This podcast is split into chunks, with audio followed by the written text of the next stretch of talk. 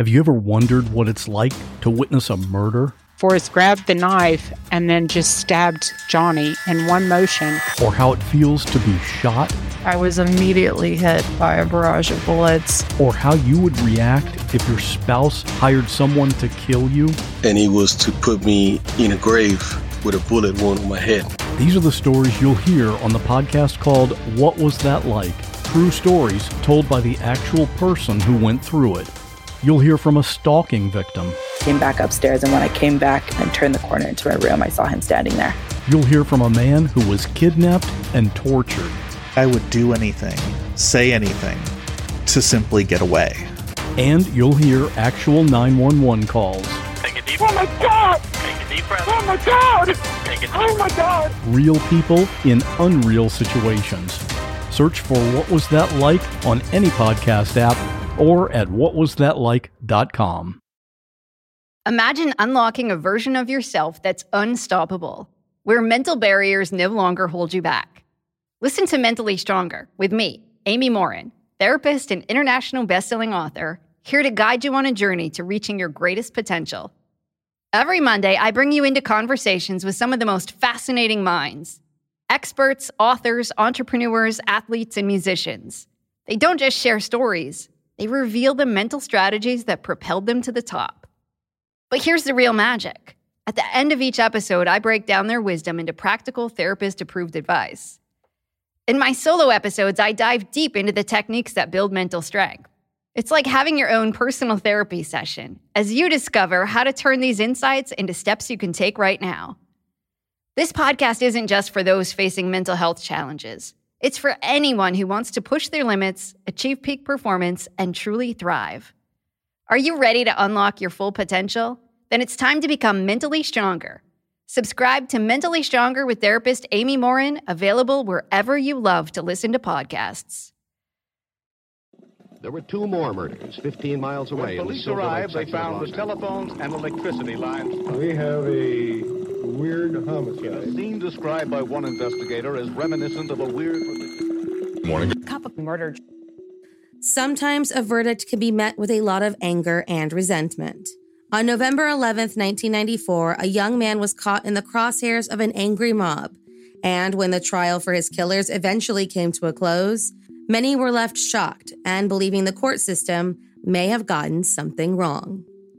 So if you like your coffee hot but your bones chilled, sit back and start your day with a morning cup of murder.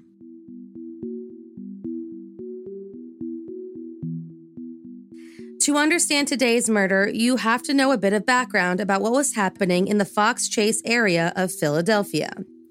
Prior to the crime that we talk about today, tensions between the teens of Fox Chase and the teens of Abington Township started to rise when a group of Fox Chase kids tossed a plastic cup of soda into an Abington Township girl's car. When word of the incident made its way back to the township, like most rumors, it had grown into something much bigger and much more nefarious. The version that started to make its rounds claimed that the Fox Chase boys had actually raped the girl in the parking lot of a local McDonald's. And as a retaliation, a group of Abington teens took it upon themselves and made plans to make good on the warning she had allegedly made the night of the incident, yelling out, You're all getting fucking beat up next weekend. According to witnesses, the girl came back to Fox Chase early the following Friday, November 11th, 1994, in the company of another Abington teenager who drove their own car. Testimonies claim that the passengers of both cars started making threats similar to the one she made a week before and warned of their impending beating that was slated to happen later that night. They left and at around 9:30 p.m., five cars packed to the brim with kids from Abington arrived in Fox Chase in what was later described as a tightly formed caravan. With music blaring, the cars stopped at a local 7 Eleven and took over their parking lot, demanding directions to the McDonald's where the initial incident had taken place. One boy was overheard saying, Come on, we have to do this. We have a job to get done. Let's do this before the police come. To which another jumped up and down, yelling, I'm so psyched I could kill someone, before they all sped away. Arriving at the McDonald's at around 10 p.m., all of the passengers jumped out of their cars and began chasing every single Fox Chase teen they saw with broken off hockey sticks and baseball bats. outnumbering the perceived enemy by at least 13 to 2. One was cornered and beaten within an inch of his life before his friends could pull him to freedom, and the rest of the Fox Chase teens raced away from the fast food restaurant. Watching as chaos descended upon their normally peaceful neighborhood, an adult called 911. Then another, then another. Before long, a handful of calls were coming into Philadelphia's 911 service with expectations that, with as many as 40 to 50 kids running around armed, the police would be sent out ASAP. But, for one reason or another, no patrol cars were ever dispatched, leaving the mob to do exactly what mobs do best escalate. The kids, who by now were hurling rocks, screaming obscenities, and damaging property, flew past a local church where 16 year old Eddie Polec just so happened to be sitting while he waited to walk home with his younger brother.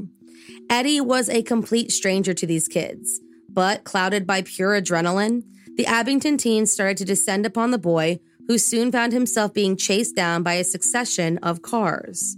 He was cut off at all angles, as were any of the other teens trying to come to his aid, and a passenger from one of the cars threw out his baseball bat, and Eddie immediately fell to the ground. The moment he was on the ground, the Abington mob got out their weapons and began beating Eddie Polec while he pleaded for his life. They pulled him back onto his feet so that someone could use their bat to take swings at his head, and after eight blows, Eddie was dropped back to the ground and unceremoniously kicked in the face with a steel toe boot.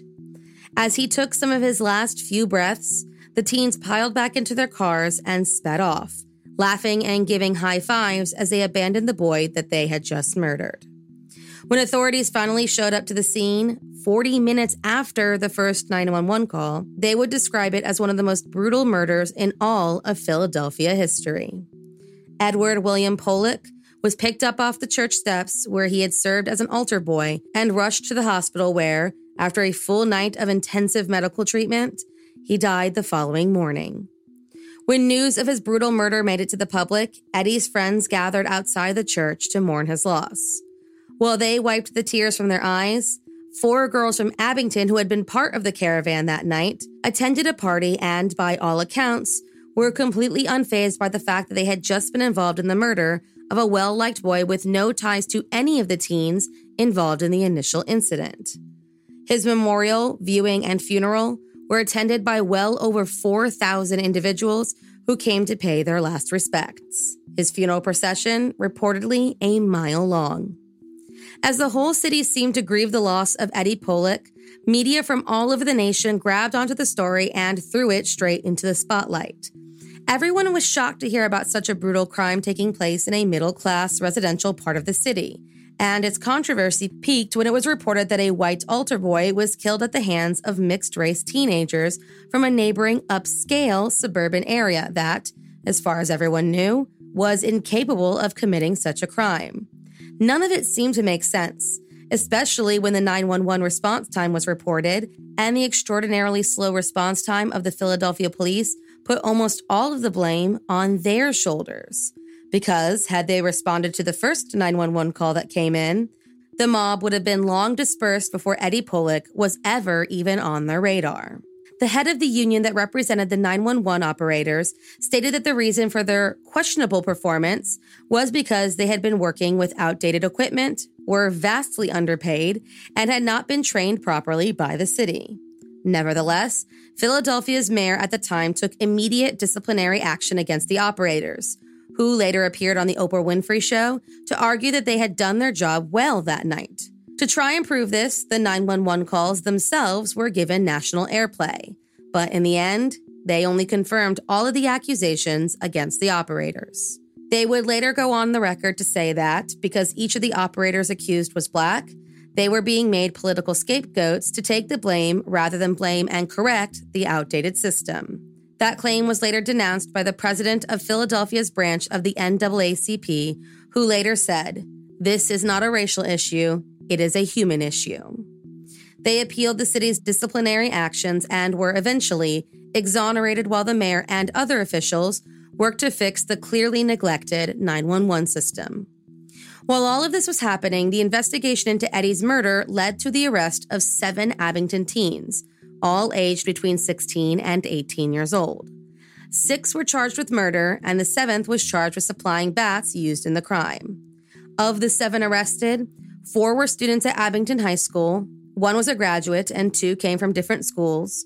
One was expelled from school for bringing in a gun. Several were on probation for various offenses, and all had some sort of school disciplinary record, most for violent behaviors.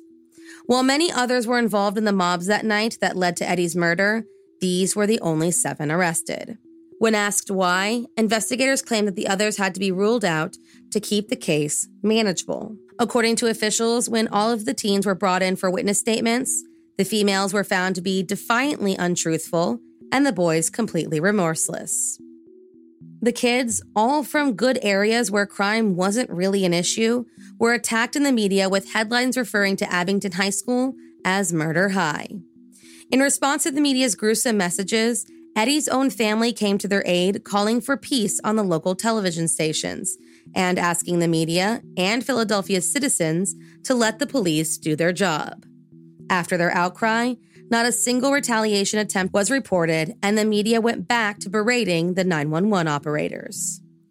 The trial began on January 2, 1996, with attorney Angelo Charles Peruto Sr. working for the defense, a man famous for never losing a murder case and representing some of Philadelphia's biggest organized crime figures. All of the defendants were being tried as adults, but the courts had already agreed to take the death penalty off the table, an act backed by the Polec family, who strongly opposed execution. After several weeks of arguments, graphic medical photos, witness testimonies, one violent outburst in the courtroom hallway, and six days of deliberation, on February 5, 1996, a jury announced their verdict. Dewan Alexander was convicted of manslaughter for kicking Eddie with his steel tipped boots. Kevin Convey pled guilty to third degree murder and conspiracy for hitting Eddie with the bat. And Anthony Reinze, Nick Pinero, and Thomas Cook were convicted of third degree murder. In the middle of a crowd of very mixed emotions, the prosecutor was overheard whispering, Eddie Polec is dead, and so is justice in the city of Philadelphia. Many have agreed with his statement. As they left the courtroom, Eddie's father told reporters that, while they accepted the verdict, they did not understand it. When their sentencing hearing took place on March 19th, each of the defendants were asked if they had any last statements to say before the court. Only one obliged and was the only defendant to express remorse for the murder of Eddie Polec. Because of this, he became the only one to receive mercy in his sentencing. His sentence, which was supposed to carry a 15 to 30 year prison term, was reduced to six months. The rest were given between 8 and 20 years behind bars, but between 2001 and 2004, four of them have been paroled. In exchange for agreeing not to sue the city, Eddie's family became instrumental in making sure the mayor made good on his promise to upgrade the city's 911 system. They did so in September of 1998. In the aftermath of his murder, Eddie's father became a much sought after public speaker and does volunteer work for the nonprofit Lost Dreams on Canvas. And Fox Chase itself has created a town watch association that was eventually led by the first 911 caller the night that Eddie was killed. Since then, there has not been another incident of violence in the neighborhood. Thank you for joining me in my morning cup of murder. Please join me again tomorrow to A Terrible Thing Happened on November 12th. Don't forget to rate and subscribe and let me know how you like it. If you want to help support the podcast, there's always Patreon or just sharing it with your true crime obsessed friends. And remember, stay safe.